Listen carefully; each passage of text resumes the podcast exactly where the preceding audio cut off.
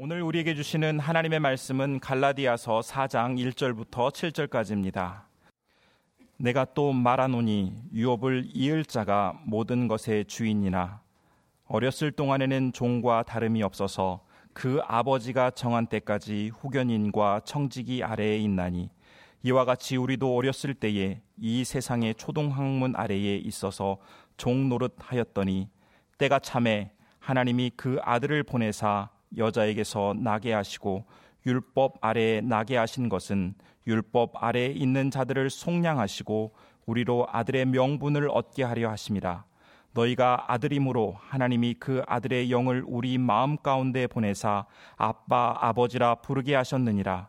그러므로 내가 이후로는 종이 아니요 아들이니 아들이면 하나님으로 말미암아 유업을 받을 자니라. 아멘. 먼저 성탄의 은총과 평강이 성도님들의 가정과 일터에 충만하시기를 기원드립니다. 줄탁동기라는 말이 있습니다. 달걀이 병아리로 부화될 때에 달걀 속에서 자란 병아리가 부리로 그 껍데기 안쪽을 톡톡 치는 것을 줄이라고 합니다. 그리고 그 순간에 어미 닭은 품고 있는 알 속의 병아리가 부리로 쪼는 소리를 듣고 밖에서 알을 톡톡 쪼는 것을 탁이라고 합니다. 그래서 이 말은 어떤 일을 이루기 위해서는 서로 적절한 때를 맞추어서 협력해야 함을 이르는 말입니다. 만약 달걀 속에 어린 병아리가 수도 없이 줄을 하여도 어미닭이 탁 하는 일을 외면하게 된다면 병아리는 달걀 안에서 죽음을 맞이하게 될 것입니다. 반대로 달걀 속에 어린 병아리가 전혀 줄을 하지 않았음에도 어미닭이 서둘러서 탁 하게 되면 그 병아리도 살아남기 어렵게 될 것입니다. 그래서 줄과 탁이 절묘하게 타이밍을 맞추어야 비로소 건강한 병아리가 태어날 수 있습니다. 그렇게 본다면 자연 부화한 지구상의 모든 닭들은 절묘한 줄탁의 결과입니다. 그러나 닭들만 줄탁을 하는 것이 아닙니다. 지구상에 존재하는 거의 모든 새들 역시 오묘한 줄탁의 결과들입니다. 조류의 출생만 봐도 이렇게 신비로운데 자연계 전체에는 우리가 알지 못하는 하나님의 신비한 일이 얼마나 많이 있겠습니까? 지나온 우리의 인생을 돌아보면 하나님의 신묘 막측한 줄탁 동기로 말미암아 오늘 우리가 여기에 있음을 알게 됩니다. 우리가 망망대해 같은 우리 인생 항로 구비 구비를 지날 때마다 하나님께서 멜리데 섬을 준비해 놓으신 것을 경험할 수 있습니다. 또한 지금 우리의 모습이 되게 하기 위해서 우리 부모님을 비롯하여 형제 자매들, 교우들은 물론 어쩌면 지금은 기억도 잘 나지 않는 사람들이 하나님의 은혜의 연결 고리의 역할을 해 주었기 때문임도 압니다. 그렇게 인도해 주시는 하나님께 감사를 드림은 하나님께서는 하나님의 시간을 맞추시고 하나님의 방법으로 하나님의 뜻을 이루어 가시는 분이시기 때문입니다. 오늘 본문은 인류 역사상 최고의 줄탁 동기가 있었음을 말씀해 주고 있습니다. 1절에서 3절이 이렇게 증가합니다. 내가 또 말하노니 유업을 이을 자가 모든 것의 주인이나 어렸을 동안에는 종과 다름이 없어서 그 아버지가 정한 때까지 후견인과 청지기 아래에 있나니 이와 같이 우리도 어렸을 때에 이 세상의 초등 학문 아래에 있어서 종노릇 하였더니 흔히 사자를 백수의 제왕이라고 부릅니다. 게다가 사자는 호랑이와 달리 무리를 지어 서 다니기 때문에 어떤 동물도 함부로 사자를 건드리지 못합니다. 그러나 사자가 제 아무리 용맹스러운 동물이라 할지라도 태어나면서부터 제왕의 자리를 차지하는 것은 결코 아닙니다. 사자 역시 어린 새끼 때에는 연약하기 짝이 없습니다. 동물의 왕국과 같은 프로그램을 보면 어미 사자가 사냥을 나갈 때에 그 새끼가 어느 정도 자라면 데리고 가서 사냥하는 법을 가르칩니다. 하지만 아주 어릴 때는 사냥에 방해가 되기에 숲속에 숨겨두고서 나갑니다. 그런데 어미 사자가 사냥을 나가기만 하면 사냥감이 되는 얼룩말이나 가젤 등이 찾아와서 저를 잡아 드시죠 하는 법은 없습니다. 사자의 먹이 사냥 성공률이 약 20% 정도밖에 되지 않기 때문에 때로는 사냥 시간이 오래 걸리기도 합니다. 숲속에 숨겨진 어린 사자는 표범이나 하이에나 무리에게 발견되는 순간에 즉시 물려 죽임을 당하고 맙니다.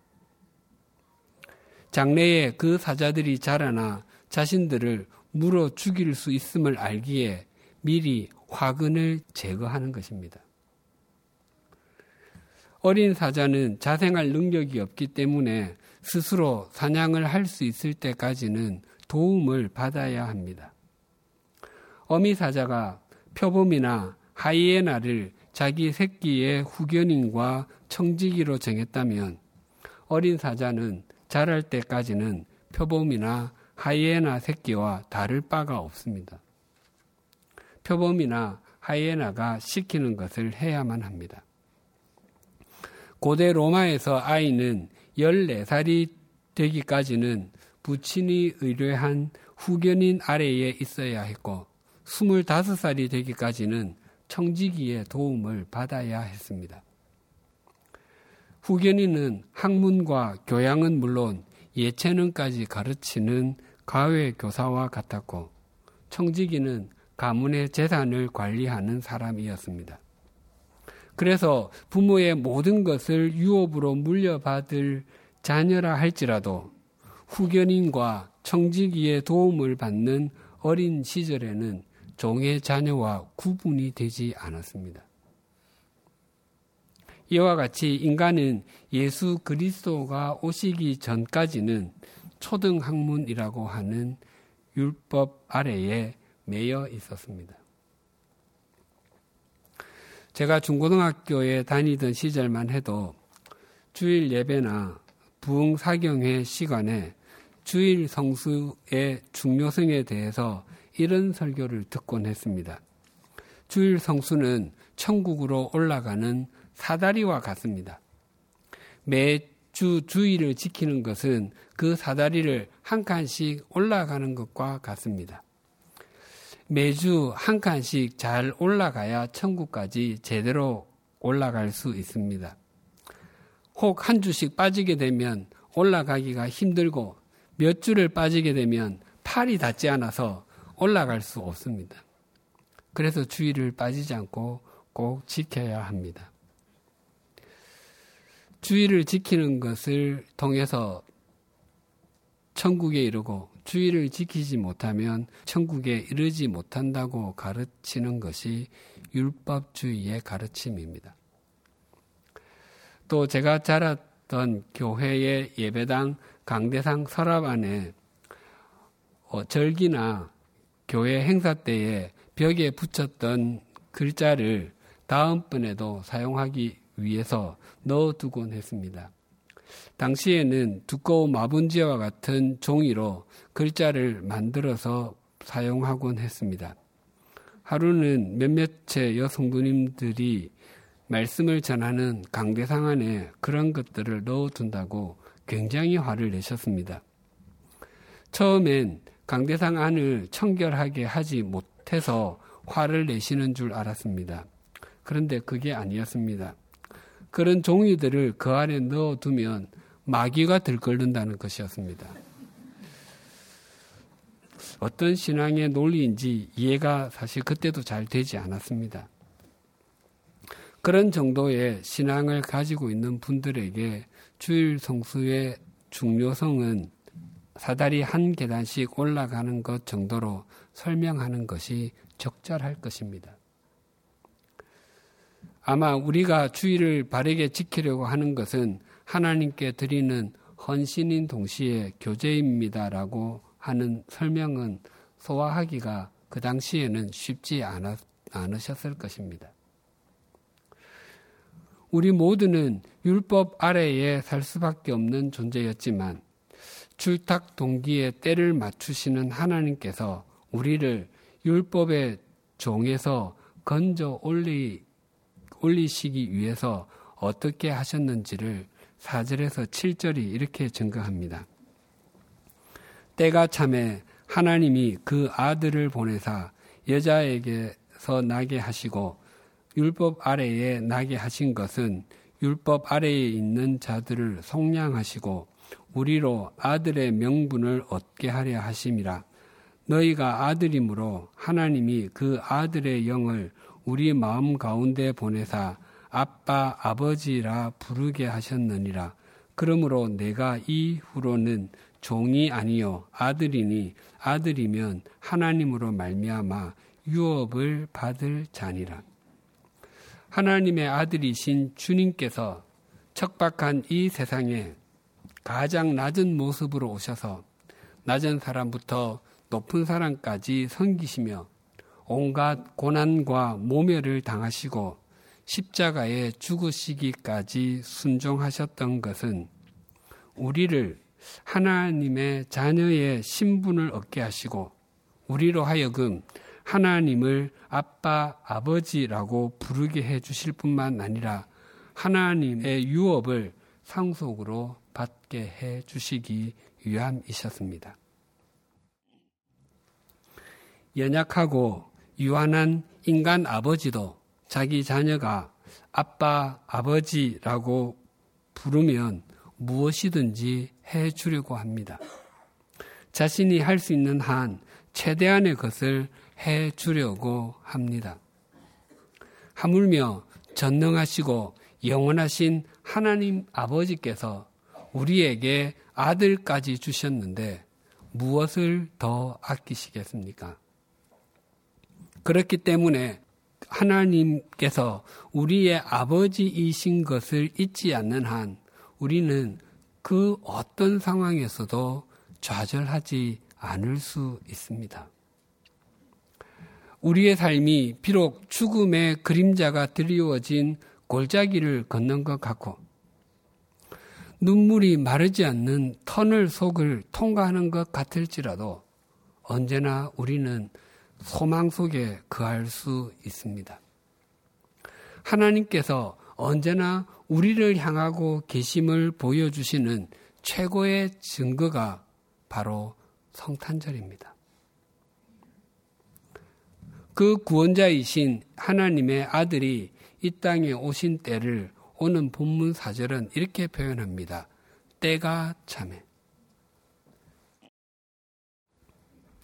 이 때는 우리 인간의 간절한 줄과 하나님의 섭리의 탁이 만나는 순간입니다.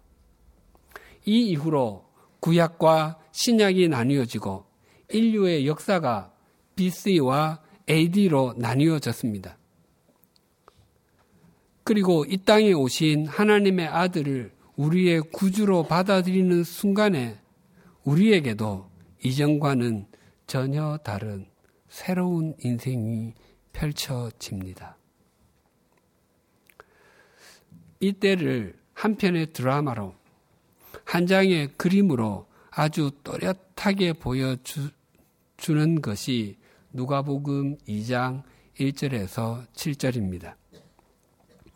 그때 가이사 아구스도가 영을 내려 천하로 다 호적하라 하였으니 이 호적은 구레뇨가 수리아 총독이 되었을 때에 처음 한 것이라 모든 사람이 호적하러 각각 고향으로 돌아가매 요셉도 다윗의 집 족속이므로 갈릴리 나사렛 동네에서 유대를 향하여 베들레헴이라 하는 다윗의 동네로 그 약혼한 마리아와 함께 호적하러 올라가니 마리아가 이미 잉태하였더라. 거기 있을 그때에 해산할 날이 차서 첫 아들을 낳아 강보로 싸서 구유에 누였으니 이는 여관에 있을 곳이 없음이르라.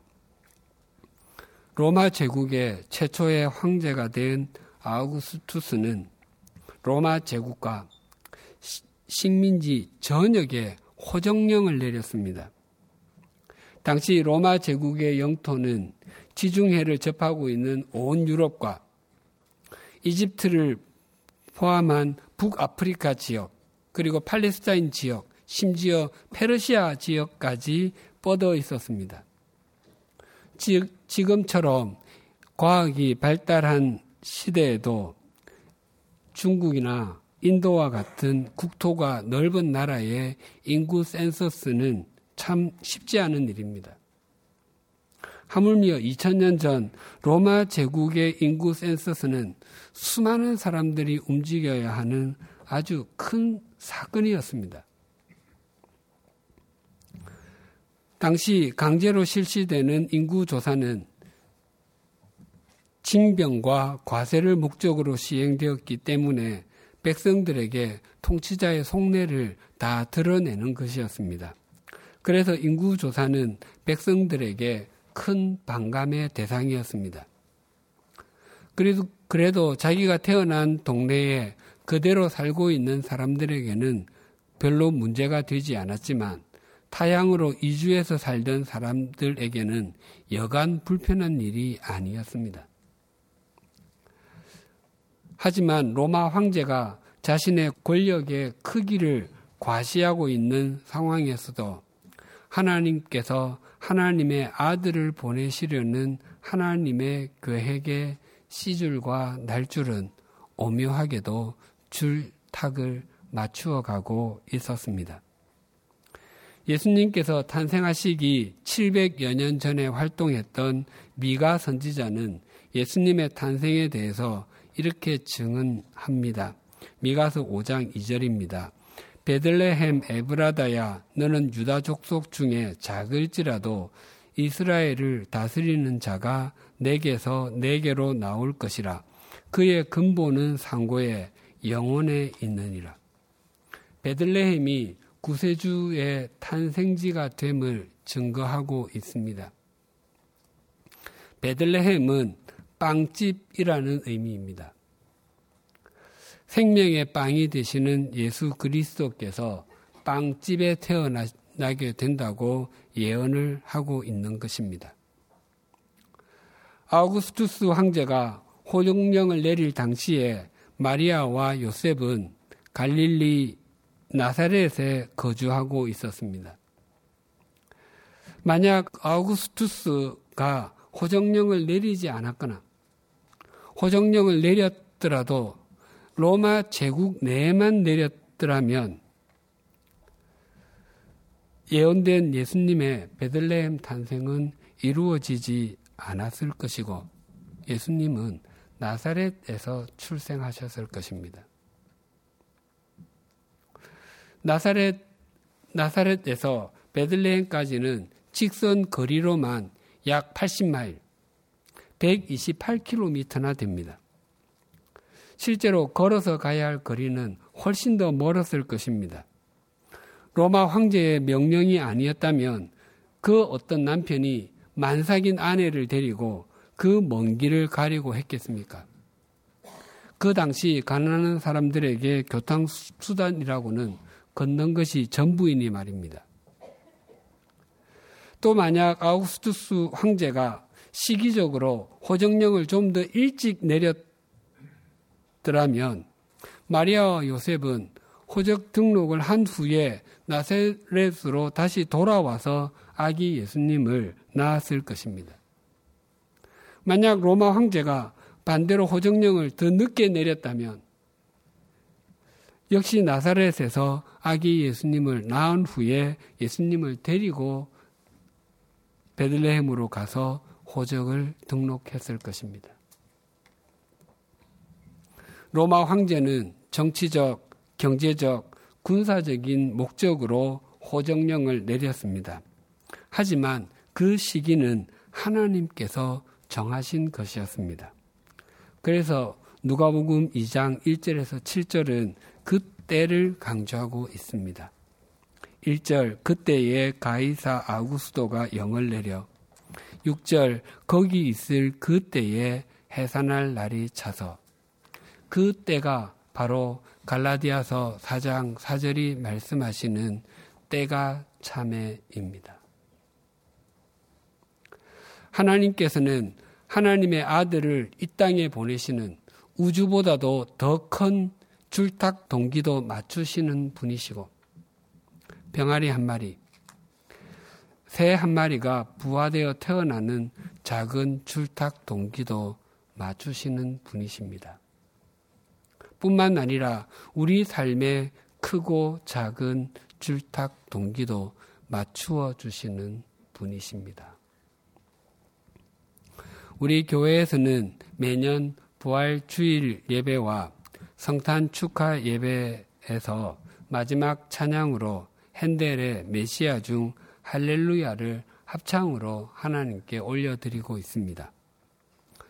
달포쯤 전에 TV 채널을 돌리다가 한 케이블 방송에서 비발디, 핸델 등이 활동했던 18세기의 바로크 음악이 고아원에서 꽃피웠다는 내용의 재방송 프로그램을 보게 되었습니다. 18세기에 고아원이라는 사회적 기관이 시작이 되었는데 고아원과 음악을 연결하는 것이 쉽지 않습니다. 예술 교육 전문 기관을 일컫는 말이 영어로 콘서바토리이고 프랑스 말로는 꽁세르바뚜아르입니다. 이는 모두 수용 시설을 뜻하는 말입니다.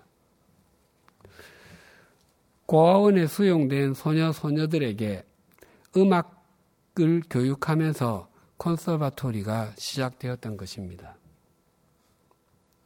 핸델은 처음에는 굉장히 세속적인 가치관을 가진 작곡자이자 음악가였습니다. 초기에는 음악 사업의 실패를 겪기도 했지만 오라토리오 공연으로 큰 성공을 거두었습니다. 하지만 비만과 여러 성인병으로 인해서 뇌졸중이 찾아왔습니다. 요즘도 뇌졸중에서 온전한 회복은 쉽지가 않습니다. 그런데 핸델은 기적처럼 회복이 되었습니다. 그리고 그는 새로운 인생을 시작하게 되었습니다. 그때에 친구 토마스 코람이 파운들링 호스피탈이란 고아원을 시작했고 코람은 핸델에게 고아원 아이들을 위해서 오라토리오를 만들어 줄 것을 요청을 했는데 그렇게 해서 만들어진 작품이 메시아입니다. 오라토리오 메시아는 돈을 벌기 위해서 만든 곡이 아니었기 때문에 핸델은 이 곡을 통한 수익은 나를 위해서는 한 푼도 사용하지 않겠다고 결심하고 해마다 파운들링 호스피탈 자선 음악회에서 이 곡을 연주하여 수익금 전액을 기부했고 자신의 재산도 기부했습니다. 뿐만 아니라 후에 그는 그 고아원의 원장이 되었습니다. 오라토리오 메시아는 핸델 자신의 신앙 고백과도 같습니다. 메시아는 3부 53곡으로 구성이 되어 있습니다. 그 중에서 가장 유명한 곡은 아마 2부 마지막 곡인 우리가 오늘 예배 마지막에도 부를 할렐루야 합창일 것입니다. 하지만 53곡으로 구성된 메시아의 내용은 서곡 다음에 나오는 테너 내 백성을 위로하여라 찬양과 마지막 곡인 합창 아멘 두 곡으로 요약될 것입니다. 아멘의 의미는 아시는 바와 같이 그대로 되기를 원합니다입니다.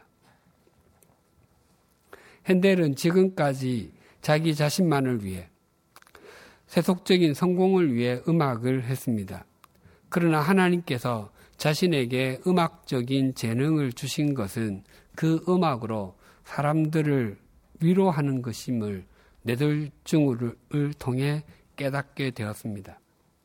그래서 그는 예수님의 일생을 담은 오라토리오 메시아는 구세주가 자기 백성을 위로하러 오시나니 그 뜻대로 이루어지다라고 요약될 수 있습니다. 그리고 핸델에게는 주님 지나온 생애를 돌아보니 참 많이 돌아서 왔는데 이제부터 음악으로 사람들을 위로하겠습니다. 그렇게 되기를 원합니다라고 고백하는 것입니다. 핸델이 자기 중심적 이기심과 세속적 가치관이라는 껍데기를 깨뜨리기 위해서 자신의 온 마음과 온 뜻을 다해 주님을 향해 줄을 하였고 주님께서는 탁 하시고 그 껍데기를 깨뜨려 주심으로 그는 새 생명을 누리게 되었고 그가 작곡한 메시아는 성탄의 의미를 더욱 깊이 누리게 해주는 생명의 선율이 되었습니다. 오늘은 2000년 전 하나님이 정하신 줄탁 동기의 때를 맞추어 율법주의의 껍데기를 깨뜨리시고 우리로 하나님의 자녀와 상속자가 되게 하기 위해, 위해서 이 땅에 오신 아기 예수님의 탄생을 기념하는 성탄절입니다. 성도님들의 올 1년은 어떠하셨습니까? 내 인생을 덮고 있는 껍데기를 깨뜨리기 위해서 끊임없이 줄을 하여도 주님께서 탁 하시는 것을 외면하시는 것처럼 느끼셨습니까? 또 내 인생을 결박하고 있는 여러 가지 어려움과 어그러진 관계, 바르지 못한 습관과 중독 등을 풀어달라고 매달리고 매달려도 주님은 때를 잊어버리고 계신다고 생각되셨습니까? 그러나 오늘 성탄절을 맞아 가만히 주님께 귀를 기울여 보십시오. 그리고 주님을 잠잠히 바라보십시오. 내가 줄타기의 시기를 정하는 것보다 우리를 창조하시고 우리를 사랑하시는 주님께서 그 때를 더 잘 알고 계신다고 고백되지 않으십니까? 또 주님은 우리의 결박을 이미 풀어주셨음에도 불구하고 우리가 그 결박을 다시 묶어놓고 있지는 않으십니까? 주님의 줄타기의 은총을 입은 우리가 순종해야 할 역할은 다른 사람들도 주님의 줄타기의 은총을 입을 수 있도록 그 연결 고리가 되는 것입니다. 그 역할을 잘 감당하는 그때에 우리는 아무리 작고 연약하게 여겨질지라도 우리의 인생은 새로운 의미와 가치를 가진 주님의 작품으로 성화될 것이요. 생명을 살리는 통로가 될 것이며 우리의 매일매일은 하나님의 줄탁을 경험하는 은총의 성탄절이 될 것입니다. 왜냐하면 아기 예수님으로 오신 분이 또한 3일 만에 부활하셔서 지금 우리와 함께하고 계시기 때문입니다. 메리 크리스마스. 기도하시겠습니다.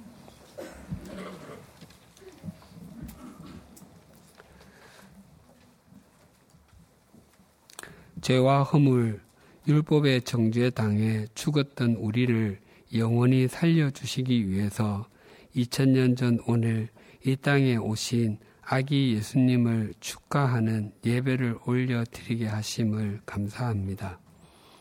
또한 우리가 오늘 이 자리에 이르도록 하나님께서 하나님의 시간을 정하시고 수도 없이 줄타기의 은총을 베풀어 주심도 감사합니다. 우리가 한순간이라도 율법주의자나 공로주의자가 되어서 지금 우리의 모습이 우리 자신의 능력이라고 착각하지 않게 하여 주옵소서. 하나님께서 우리에게 하나님의 자녀의 신분을 주시고 하나님을 향해 아빠, 아버지라고 부르도록 해 주시기 위해서 하나님의 때에 하나님의 아들까지 보내주셨음을 잊지 않게 해 주시옵소서. 줄탁 동기가 있는 곳에 병아리와 새의 부하가 있듯이 하나님의 줄탁 동기가 있는 곳에만 영원한 생명의 부하가 있음을 기억하게 하여 주시옵소서. 성탄절을 맞아 하나님께 우리의 시선과 믿음의 안테나를 고정시키므로 하나님과 우리 사이에 우리와 다른 사람들 사이에 생명의 줄탁 동기가 끊임없이 이어지게 하여 주시옵소서. 우리가 생명의 줄탁 동기의 종착점이 아니라 연결고리가 됨으로 말미암아 일평생 하나님께 쓰임을 받는 은총을 누리게 하여 주시옵소서. 그리하여 우리의 매일매일이 하나님의 역사를 경험하는 성탄절이 되게 하여 주시옵소서. 예수님의 이름으로 기도드립니다. 아멘.